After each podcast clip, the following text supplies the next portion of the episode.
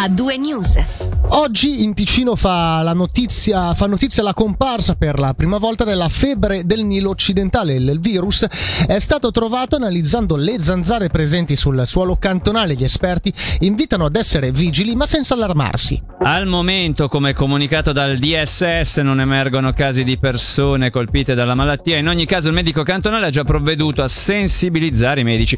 A rilevare la presenza in Ticino della febbre del Nilo è stato l'Istituto di Microbiologia della SUPSI. Sentiamo la dottoressa Eleonora Flacio, responsabile del settore ecologia dei vettori per l'Istituto di Microbiologia. Il Ticino non è un posto dove la, la, malattia è presente, però poteva arrivare vista anche la sua grossa diffusione in Italia, anche perché quest'anno è stato un anno particolarmente caldo, soprattutto la primavera, che ha favorito lo sviluppo della zanzara comune, la Culex pipiens, quindi ce lo aspettavamo, è motivo per cui comunque noi sorvegliamo sempre. Eh, adesso il virus è stato trovato in circolazione, questo non vuol dire ancora che crei qualche danno, per intenderci, ce ne deve essere parecchio è abbastanza raro, casualmente quando ce n'è in giro tanto e ci sono in giro tante zanzare può arrivare agli ospiti secondari che sono l'uomo e il cavallo. Per ora eh, si sa che c'è. Chi sta ascoltando si deve allarmare? Ci sono delle categorie che potrebbero avere dei sintomi che poi possono portare a situazioni più gravi, complicate?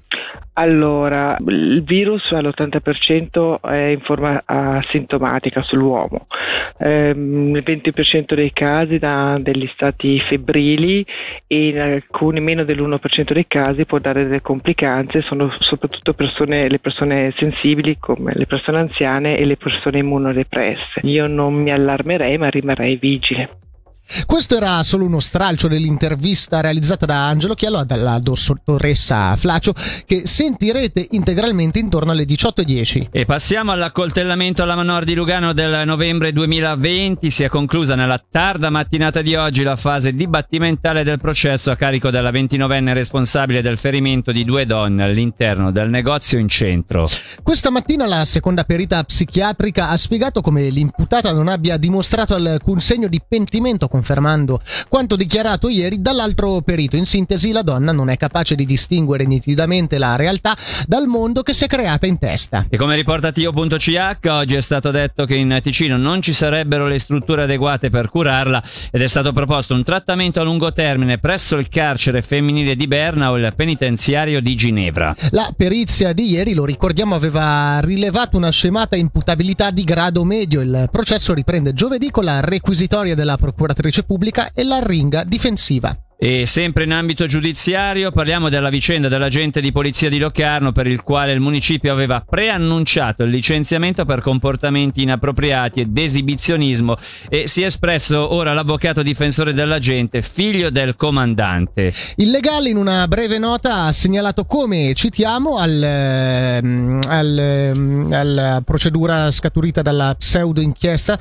ehm, eh, sia ancora in corso in particolare segnalando come il termine termine per presentare osservazioni non sia ancora scaduto e che in ogni caso è esclusa ogni rilevanza penale. Intanto, mentre il governo grigionese ha autorizzato l'abbattimento di un lupo a seguito di predazioni su tre alpeggi nei pressi di Closters, organizzazioni agricole ticinesi hanno annunciato che domani alle 11 consegneranno una lettera al Consiglio di Stato ticinese. Nello scritto viene avanzata la richiesta di un intervento deciso e concreto per rispondere alle predazioni ed evitare la chiusura di, azienda, di aziende agricole e l'abbandono degli Alpi. E in un momento che spinge i cittadini a preoccuparsi per il rincaro dei prezzi dell'energia, ci sono notizie confortanti per i bellinzonesi. La MB infatti ha previsto un aumento in bolletta ma meno salato rispetto alle previsioni. E l'aumento ipotizzato è di 50 franchi in più su tutto il 2023 calcolando un consumo medio di 3500 kWh. L'azienda multiservizi di Bellinzona in una nota ha espresso soddisfazione alla luce della drastica impennata dei prezzi sul mercato dell'energia. Le nuove tariffe in vigore dal 1 gennaio 2023 come decretato oggi dal municipio municipio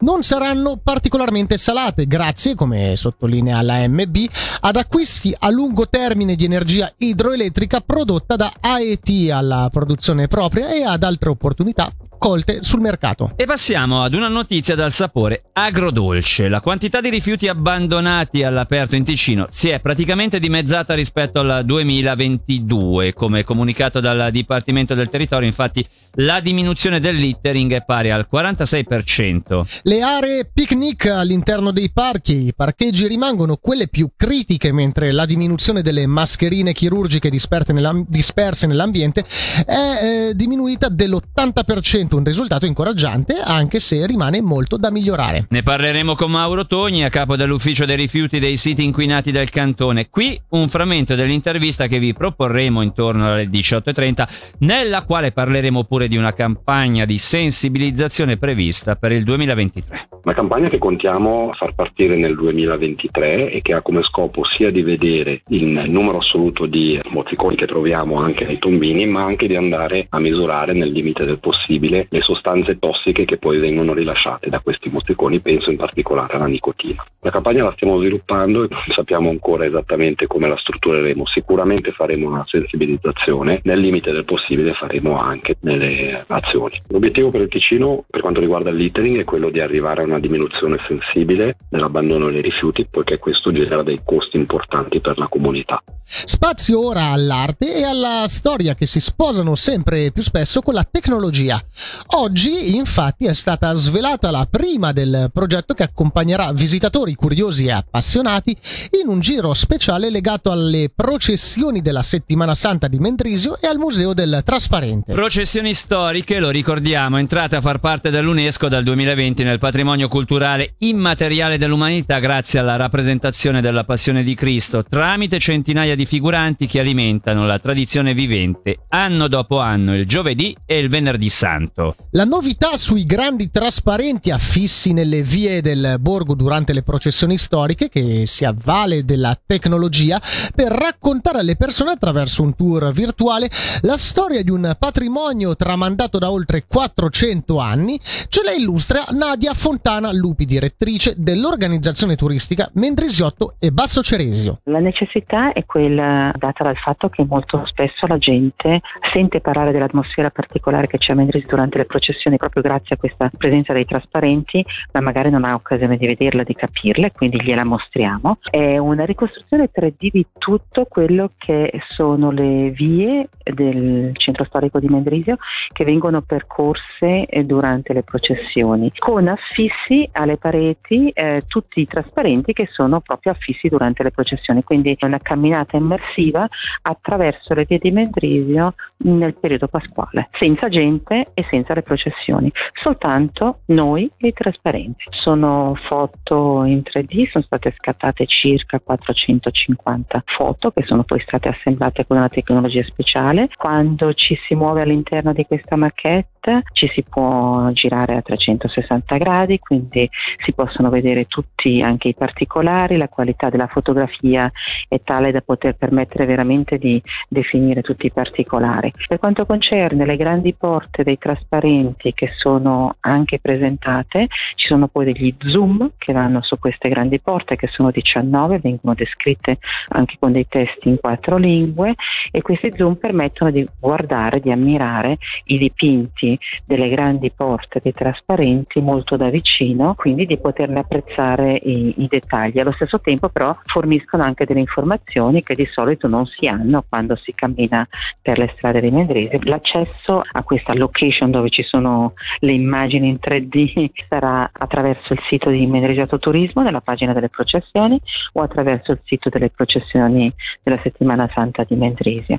E in chiusura ci spostiamo da Mendrisio a Lugano per parlare di formazione. Infatti il centro formazione della città ha ottenuto la certificazione Eduqua Label conferitogli dalla Federazione Svizzera per la formazione continua. Questo conferimento certifica gli istituti di formazione continua che rispettano degli standard educativi ed, ed, organizzativi. Nello specifico la struttura di Lugano, gestita dal Servizio Formazione e Sviluppo della Divisione Risorse Umane, ha sede nell'edificio storico La Mugina di Viganello. Per farci raccontare come si è sviluppato questo progetto dalla sua fondazione nel 2020 e come si è arrivati alla certificazione Eduqua, sentiamo il responsabile formazione e sviluppo della Divisione Risorse Umane, Giacomo Pelazzi. Tutto è partito dalle linee di sviluppo 2018-2028 redatte dal municipio dove questi si fissavano dei valori e degli obiettivi strategici. Tra questi obiettivi vi era quello di garantire una formazione continua che coinvolgesse un numero crescente di collaboratori e collaboratrici durante gli anni, anche l'elaborazione di un piano annuale di formazione continua che aggiornasse eh, continuamente le competenze professionali. Quindi il centro della Mugina è stato completamente restaurato e preparato eh, per fungere da centro di formazione inaugurato in gennaio 2020 e lì ci è caduta addosso subito la pandemia, abbiamo dovuto adattarci con dei mezzi eh, digitali per far fronte alla situazione, poi siamo usciti dalla pandemia, abbiamo cominciato a riorganizzare i corsi in presenza, eh, abbiamo un buon numero di corsi e fatto questo passo abbiamo detto adesso però ci manca qualcosa, dobbiamo fare passo verso la qualità dell'insegnamento. Beh, nel concreto eh, questo label certifica gli istituti di formazione continua che devono dimostrare di disporre degli standard educativi e organizzativi adeguati a garantire la qualità della formazione erogata. Quindi toccano tutti gli aspetti della formazione, da quella formativa all'informazione ai partecipanti, dai formatori alla direzione del centro. Quindi il lavoro di certificazione permette una riflessione approfondita sulle pratiche e come svilupparli in maniera da migliorare costantemente i processi interni così come l'organizzazione delle formazioni stesse. Quindi voilà, ecco, un esperto eh, con un catalogo di punti eh, da sviluppare eh, ci ha eh, fatto lavorare per un annetto, ci siamo adeguati quasi completamente a tutti i punti descritti e per quel poco che manca dovremo completarlo eh, nel prossimo triennio. A due news. Grande musica, grandi successi.